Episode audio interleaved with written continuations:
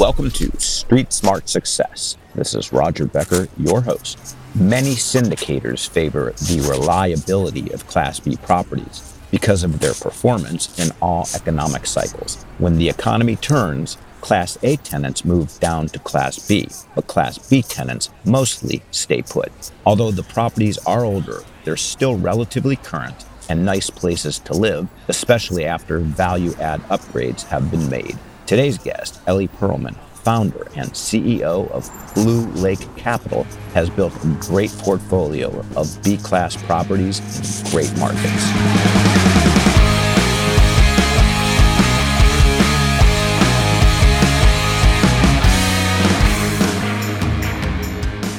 So today we have with us a lady, I will say a young lady, and you know, compared to me, she's definitely young, but so are most ladies. But she has like a super, super, super interesting story even before the real estate that I want to ask about. But she is the founder and owner of Blue Lake Capital. She is a Forbes author. She is a podcaster. She is other things that we'll uncover. Ellie Perlman, welcome to Street Smart Success. Hey, Roger Becker. Great to be here and thank you for having me. Yeah, you got it. And, and how did you like my, you know, Mr. Radio ish announcer intro? I love it actually. Most um, interviews are done uh, in, in the Zoom era, they're a bit different. So that works for me. Okay. So I am just right out of the gate. I'm fascinated that you're uh, a, a Sabra, I'm assuming, but maybe you're not. I, I just assumed you were born in Israel because I know you're from Israel, but that doesn't mean you were born there. Were you? Well, yeah, from former Israel. I was definitely born there and raised in Israel. Um, very ultra Orthodox, you know, family. Very different values than how I live my life today. Uh, but yeah, I was born in Israel in kind of a small um, settlement, uh, remote from most, you know, cities. And I think when I moved there, I think I was like two or three years old. We didn't even have a paved road, so a little rough. So you say move there when you were two or three from another part of Israel, or? Yeah, from another part of Israel. And my parents didn't have money, um, and so the, the government basically there was um, kind of a lottery, and if you won the lottery, you could buy the house at a really, you know, funny price. And so it was it was um, you know, a decision for them to move there just based on the fact that they it, it was almost the only thing they could afford. So was this like West Bank? Uh yes. Mm-hmm. Wow. Uh, is it a town anyone would have heard of, like me, for example? Uh, no, probably only if you live there. It's still very small. I think they only got the the, the first there's no bakery or anything like that, but I think they got um, their first uh, supermarket maybe two years ago. So wow. very small place. Yeah, I think there were 35 families when I moved there. That is a trip. And so, and where are your folks from? Um, they were born in Israel, um, in you know other cities in Israel, and um, found themselves in in that um, specific place that was called Netafim. But yeah, it was pretty remote from everything else. Uh, and you had to have a car to get in and out, obviously. Um, not the safest place, um, you know, I have to say. And so um, growing up, I always had, you know, soldiers around us, people, you know, neighbors walking with uh, with guns for protection. It was it was pretty pretty rough. Uh, and and I think this is where I kind of looked around me and I said, you know what, I I, I want something different. I don't I don't want this. I don't want to be kind of in a war zone. I want to leave in peace and I want to be with, you know, I want to be in a place that I don't have to worry about my safety. And that was how I think I started to see the world through those eyes. And, you know, in, in our little settlement, we were the poorest family. And we used to get um, boxes every holiday with food and clothes that the neighbors basically that they were donating to my parents. If you want to think about the low, the lowest possible place, at least from my point of view, through you know a, a 9, 10, 11 year old kid, that that was it. That was my uh, beginning. if you were ultra Orthodox, were you one of like several siblings? Yeah, I'm uh, basically the oldest of um, four, and we're kind of a small family compared to the average, I think, um, ultra Orthodox family, probably six or seven kids on average. But yeah, I was the oldest. I still am. I am the oldest. You are. And, and were, were your folks, and I, I, will eventually end these questions, but I'm just really curious were they Sephardic Ashkenaz or where'd they come from, your ancestors? Um, my grandparents actually came from Yemen. They were Jews, obviously.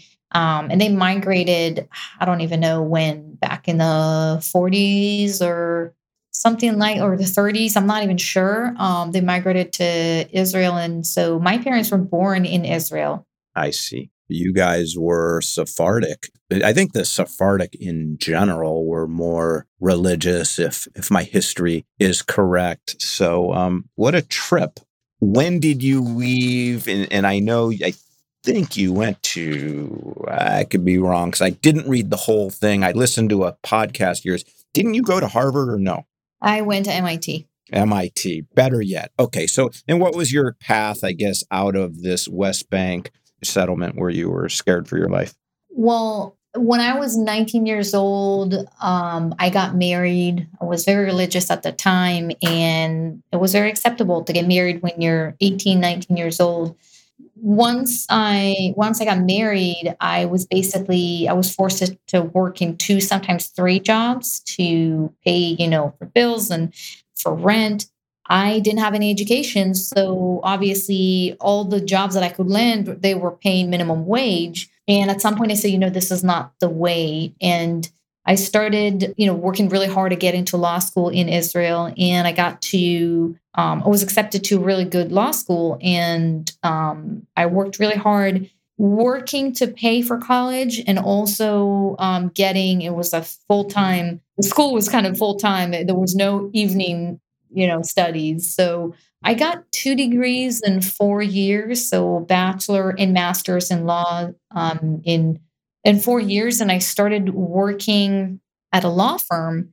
And I was fascinated by real estate back then because I was part of the international real estate department and I was working on great projects that I I could never uh, really understand how my clients are buying 20 30 million dollar buildings. These amounts seem so unreal to me. You know back then i was making not even 12 maybe $15000 a year. These are very entry level salaries in israel. And after a while i realized that i wasn't happy as as a lawyer. I started to develop this eye disease and nobody knew where it came from. And i almost lost my eyesight in one eye. And that made me take a pause and take things in perspective and so when you're dealing with something that um, with a disease that looks scary and you go through it other things that you thought were scary before you had the disease are not scary at all because you get perspective. And I, I told myself, you're not happy as a lawyer. You see all the deals, you know, the deals are interesting, but you, you it's not for you. Don't be afraid. Just quit. Just do something else. And that was the best decision that I've made um, because that allowed me to basically switch to property management, do it for four years, and then I realized that I wanted to take the next step and learn um, more about how to start a business and what other place in the world is better than you know MIT to teach you how to become a better entrepreneur, how to raise money, how to start companies, and how to run budgets.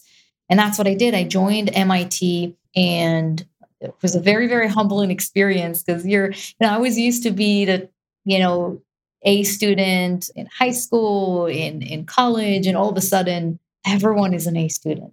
And there's such smart people, really geniuses sitting next to me. And so, not so long after graduating from MIT, where I got my MBA de- degree, I started Blue Capital and started to purchase multifamily assets and basically came full circle because I basically transitioned from a lawyer to the cl- my clients at the time, which is what I wanted to be. When when you were doing the property management, was that in Israel or was that in the U.S.?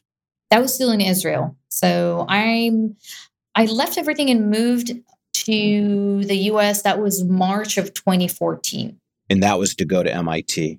Yes. I arrived directly from Tel Aviv to Cambridge. How is your English so fluent? You know, um, from a very young age, I think it was 11 when I made the decision to live in America. Um, I, I remember learning um, later on, you know, uh, the whole concept of the self made men was so fascinating to me. And the, the idea that if you work hard, you can make it. I just didn't see this opportunity, you know, in Israel. And I was always fascinated by it. And I just, I, you know, back then, pretty early on, I decided that I'm going to be in the States. I'm going to be successful. I'm not going to be poor like I am today. I'm going to be in a safe place. Um, and I'm never going to have to worry about paying my bills. And so I actually started immersing myself in, you know, um, English studies and kind of making sure that I have that that is not going to be an obstacle once I'm ready to move on. And I also think, to be honest with you, that that was you know languages is one of my um my strengths. So it was it wasn't painful to be to become fluent. I have other areas of weaknesses in languages just not one of them. I understand. Did your uh so are your were your folks supportive of of these choices that you made? Uh, that's a very good question. I think I don't think my parents really took me seriously when I was, you know, 12 years old and I said I'm going to live in America one day. I'm going to be very successful. They they did teach me to be be very self-sufficient, not to be dependent on anyone. Um, always tell me you can do whatever you want. You know, whatever you put your mind to, you can achieve it. And that was an in a very important part of my success, I believe. On the religious, you know, on that part, I think they they wish that I would stay you know religious because they're they are very religious. But when it comes to leaving to the us i think they've made peace with it. They're happy that that i'm happy.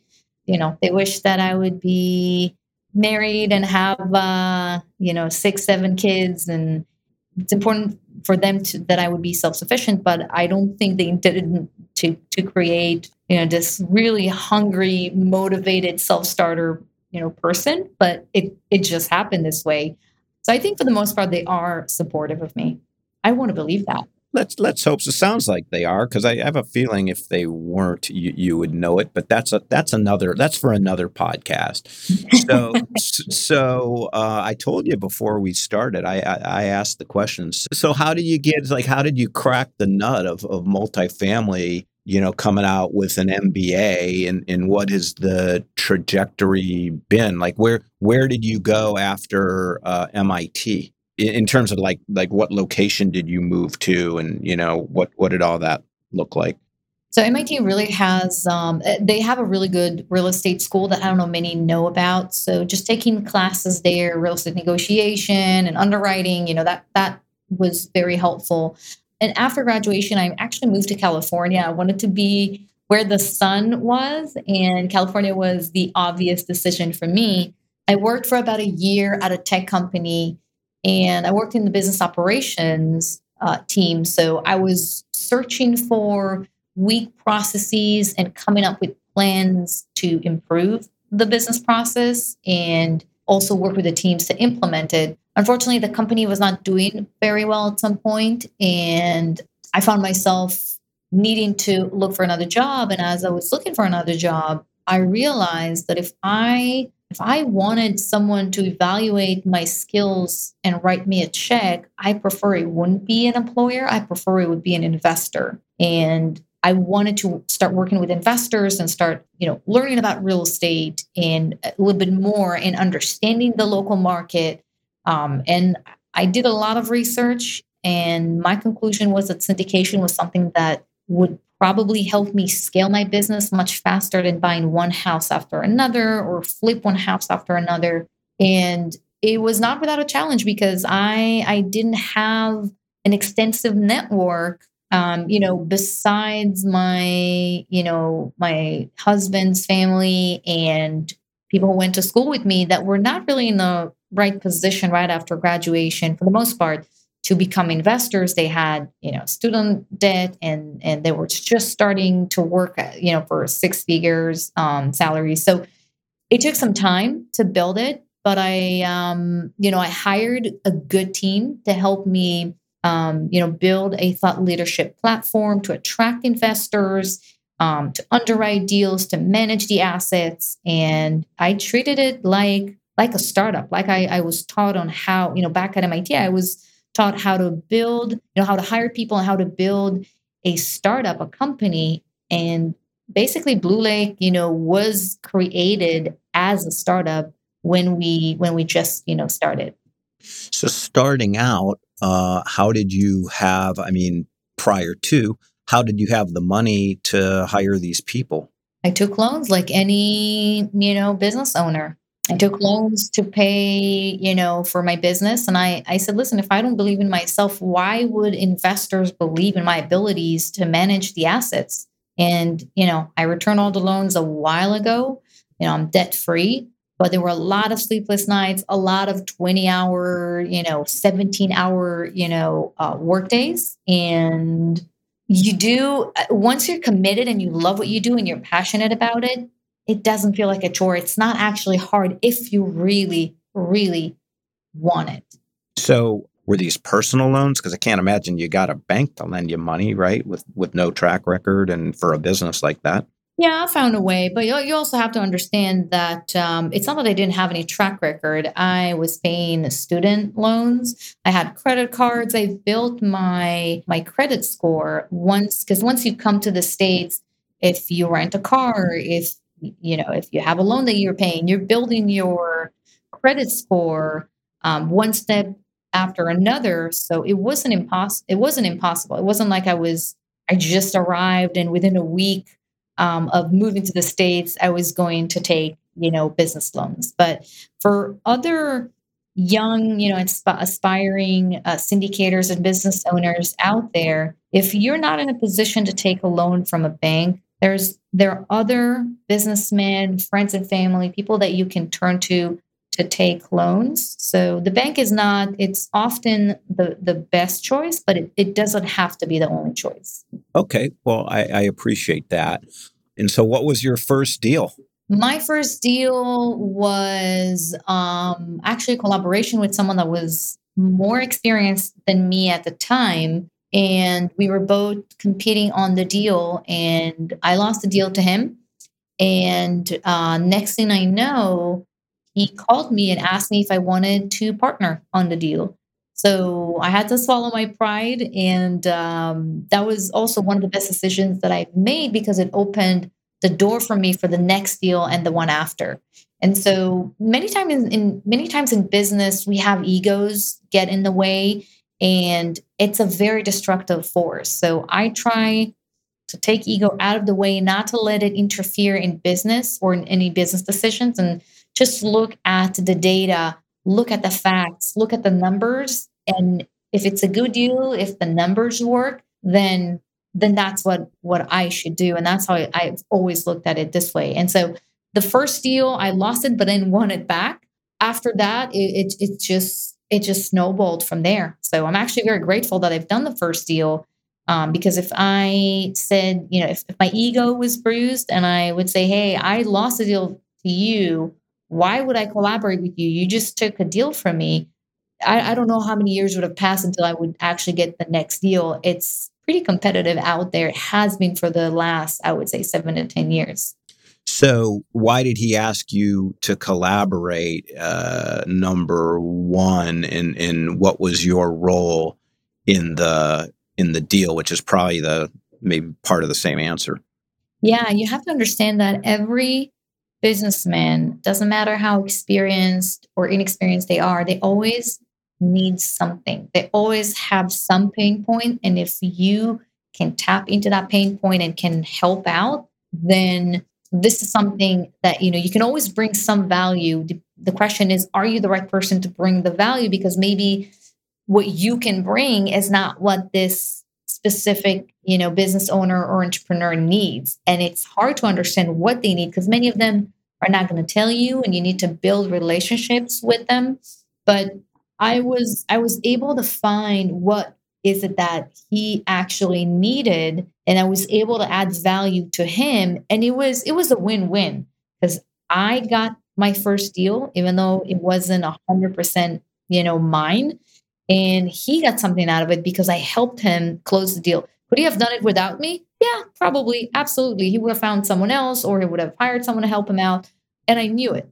So there's always something that you that you can add in any in any investment. And today, you know, we're we're more established, obviously. So I have an entire team to do it. But when I just started out, I saw a lot of sponsors that were reaching out to other sponsors and saying, or a lot of individuals that wanted to get in, in the multifamily game and was they were basically asking, hey, what can I help you with? You know, an offering, I can help calling the competition and making a, a, you know an analysis for you on a quarterly or monthly or whatever basis so you have more accurate information i can help you underwrite deals. I can help you you know bring capital whatever it is you can find what you can bring to the table um and you know don't don't think what in it what's in it for you on day one. Just focus on getting getting the foot in the door and start building your track record. So what what is it that you found that he needed that you provided?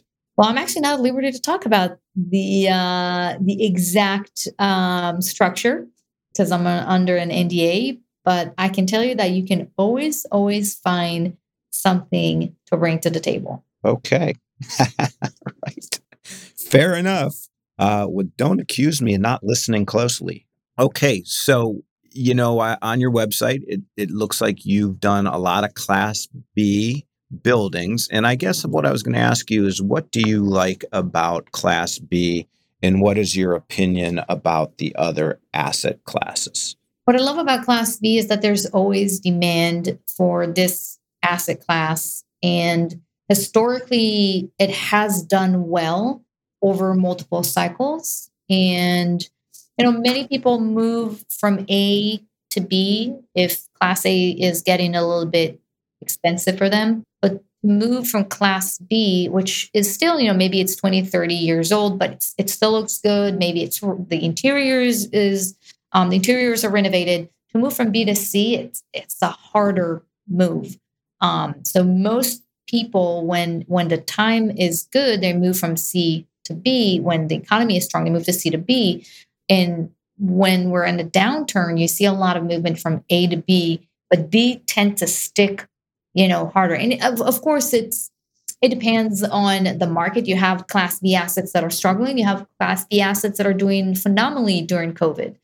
When it comes to other asset classes, Class A is an interesting um, asset class because right now the gap between Class B and Class A when it comes to yields, meaning cash on cash and IRR, this gap is getting narrower and small, you know, smaller and smaller.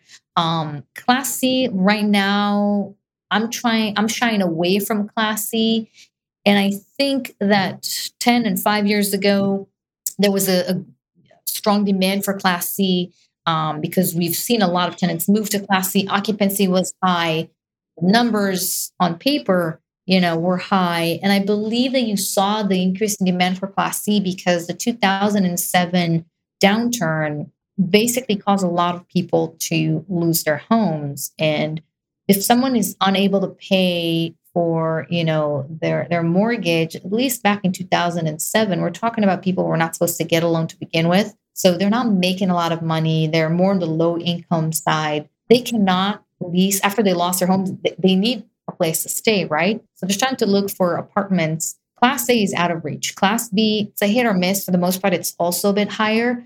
Those who lost their homes in the millions back in 2007, I would argue that most likely they went to Class C. And that's what fueled the demand back then. But at some point, you have to understand that with any downturn, and every downturn is different, but I thought that with the next downturn, in the next downturn, this asset class is going to suffer because we're talking about the weaker part of society and they don't necessarily have the means to pay um, the rent on and and that's what we're seeing right now during covid. So um, if you look at the data class b has the highest rent collection percentage uh, percent i think it's 90 or 92 percent right now. Class a is right after you know trailing pretty closely and there's a significant gap between those numbers and uh, Class C, which I believe is a high 80%, mid to, to high 80%. So there's there's a reason why we don't really buy Class C. I do believe in Class B and I believe in Class A. And I think these two, you know, I think they make a really, really strong um, investments right now and, and also in in the near future. That's very interesting and very well said. So I, I, I guess what I'm what I'm translating into that as you're talking is that you still, even though you say Class A is trailing closely in terms of collections, there's still risk with a recession that those rents contract, that uh, vacancy increases, and it goes to B. And it, I, I guess, in a way, I'm hearing that regardless, up or down or otherwise, Class B is is is maybe just more predictable and more stable. That's kind of what I'm hearing. So that's very interesting. And how how are you financing your your projects these days? Um, so there are two options. One is um, it's basically Freddie Mac, Fannie Mae. Um, these are uh, the you know these are just a- agency financing. Um, it's becoming more challenging these days because they have a limit on the the LTV, the loan to value, and so you have to be creative when it comes to financing. The other part that we're looking at is um, private loans with adjustable or agency debt with adjustable interest rates, and then you can basically buy a cap. So you don't go from 3% interest rate today to 7% interest rate in a year. So it's kind of buying an insurance on the how on the high, you know, how high your payments are going to go. But for the most part, these are the two main in financing vehicles that we're looking at right now. And are you doing bridge loans or? Haven't done bridge loans as of today. Haven't done bridge loans, and I think because cap rates have compressed and you know it's challenging to find deals sometimes that's what you need to do. We personally haven't done any bridge loans until today. I probably missed something, but why why aren't you doing bridge loans? If if a deal works with agency debt and I can get a fixed rate, you know, it, it's almost it's always better to get a rate that is fixed so you know exactly how much you're paying and whatever fluctuations in the market when it comes to interest rates and uh, and the bonds in general, it doesn't impact, you know, your investment. So two years ago, we got a deal at three or three and a half percent interest rate. It doesn't matter if today interest rate has gone up to five percent because we're still locked early. So this is an obvious advantage. However, because the real estate market is very competitive, if you stick only to agency debt, you can't really win deals because you're going to get overbid because others are using different in you know um, financing vehicles. So you have to be you have to be adjustable and as a business owner and an entrepreneur you have to be able to look at what's happening in the market and adjust yourself accordingly but then also think okay what can i do to basically mitigate the risk? So i'm not i don't feel comfortable taking you know bridge loan without buying a cap so if i get 3% now I don't know what's going to happen a year from now. I may be paying double the interest rate, and that can really put a strain on the business plan and and the performance of the property. But if you buy a cap, then you basically say, okay, I'm not going to pay more than four percent or th- or three point eight, whatever it is, and that allows you to project to better project the maximum amount of interest rate that you're going to pay. So, so would you consider doing doing a bridge loan with a cap? I prefer not to, but we may. Okay. I was curious. Very, very, very interesting. I, you know, I, I understand. How would you describe your your buying criterion philosophy at this point? So we're looking basically at 50 to 150 million uh, in purchase price, mainly Class B and Class A um, in markets like Texas, Florida, Georgia, Arizona, the Carolinas. And so when it comes to class B, I like to see some value add. So any opportunity to improve the expenses, to improve the um, uh, the amenities and push expenses down and increase the income. When it comes to class A, the value add is going to be maybe to purchase a property, for instance, that um, in a lease up. So Um, right now, it's not 90% occupied, it's only 70% occupied. So, because the NOI is lower and you know, purchase price is um, uh, uh, the cap rate equals NOI over purchase price. So, when the NOI is low because it's only 70% occupied, then the purchase price is lower. So, if you buy it at a 70% occupancy, you know you're going to put a strong team that can push the income then within two, three, four months, you're back at 90, 95%. And now your property is worth a lot more. Then you can refinance. Um, and basically, you the value add is by leasing up the property faster than the buyer, than the seller can do it. And, I'm assuming then that you're talking about buying it from the developer. Mm-hmm. Yep. Why wouldn't they just, you know, continue leasing it up and get their NOI up and sell it for more if they're at 70%? Because many times they have construction loans that they have to repay. And so they their clock is ticking. They have to, you know, if they took a construction loan for 2 years, it took them a year and a half to build the the property and six months to lease it, they don't have extensions. Extensions are either not available to them or they're very expensive. So they will have to basically sell the property so they can pay off the loan because they're on the hook for the loan. And construction loans are pretty expensive because there's no, for the most part, there's no, you know, payments to the lender because as the property is being built, nobody's paying rent. So there's no income. So lenders are less forgiving when it comes to extending, you know, they will extend, but it will cost them a lot more money. So they that's part of it. The other part is that many developers are not they don't have the right team to start lease up and do it quickly and efficiently. Their bread and butter is building properties, not so much leasing them and managing the properties. And this is where, you know, when we come in and say, we'll take it from you, we know how to do it, we've done it before. This is our strength. I, I don't know, for instance, how to build a property from the grounds up. That's what they do best. And so each party is focused on what they do best. And together, it just makes a lot of sense.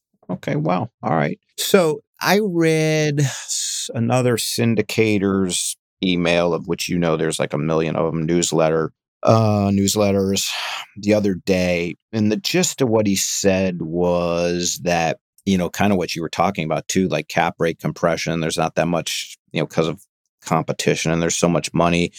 The gap is narrowed between A and C. And so, from an asset class perspective, from a market, he goes primary, secondary, tertiary markets. It, it's just all gotten just like there's just no rock that's been unturned at this point. and just speaking to the competitive landscape. And I guess my question is like, how do you differentiate? How do you find the deals in this landscape? You know, how do you, you know, how do you, how do you, you know, keep on keeping on? So every sponsor is different and every sponsor has different strengths. Um, the way that we're different is that we work a lot with family offices and institutional players. And so um, there's another you know on every deal we have at least one of them investing investing with us so in our investors they know that there's a large group that has been looking at the deal has vetting has vetted us has vetted the deal underwritten the deal or whatever you know um, rigorous process that they take take their deals through. Um, and it's very similar to a an angel investor that invests with a large vc so it's different when a, a company approaches an angel investor and tells them, you know, here's the deck, we are looking for seed money. But it's different, you know, because then they have to do the analysis and the vetting themselves. But if an angel investor is investing with a company that um, is going with a VC, then you know that the VC has resources and expertise, and if they've vetted a deal, then it's it's likely to be a decent deal because they it's kind of a screening. There's a screening mechanism there, and so I think that's one of the things that actually separate you know separates us from uh, from competition um, is that we work with those large you know companies that are screening deals they're screening they're vetting sponsors and so investors really like the fact that there's someone who has done the vetting work And then in addition, many times we are our biggest limited partner. So we, we're normally the either the biggest or the second biggest check writer after the institutional or family office. Makes sense, uh, a lot of sense. So how would one get a hold of Ellie Perlman? Um, I think the easiest way is just to type Ellie Perlman on Google. Um, my website is ellieperlman.com. And you can, you know, shoot me an email through, you know, a message through um, the website. You can also email me, and Ellie is E L L I E. So you can email me to Ellie at Blue Lake capital.com or Ellie at ellieperlman.com. Any of those, um, you know, would would send a message directly to my mailbox. Well, Ellie Perlman, uh, really an inspiring story for sure. I know that you're going to continue doing amazing things because you already have. So thank you very much for your time. Yeah, absolutely. Thank you for having me, Roger. And I will talk to you soon. Thanks a lot.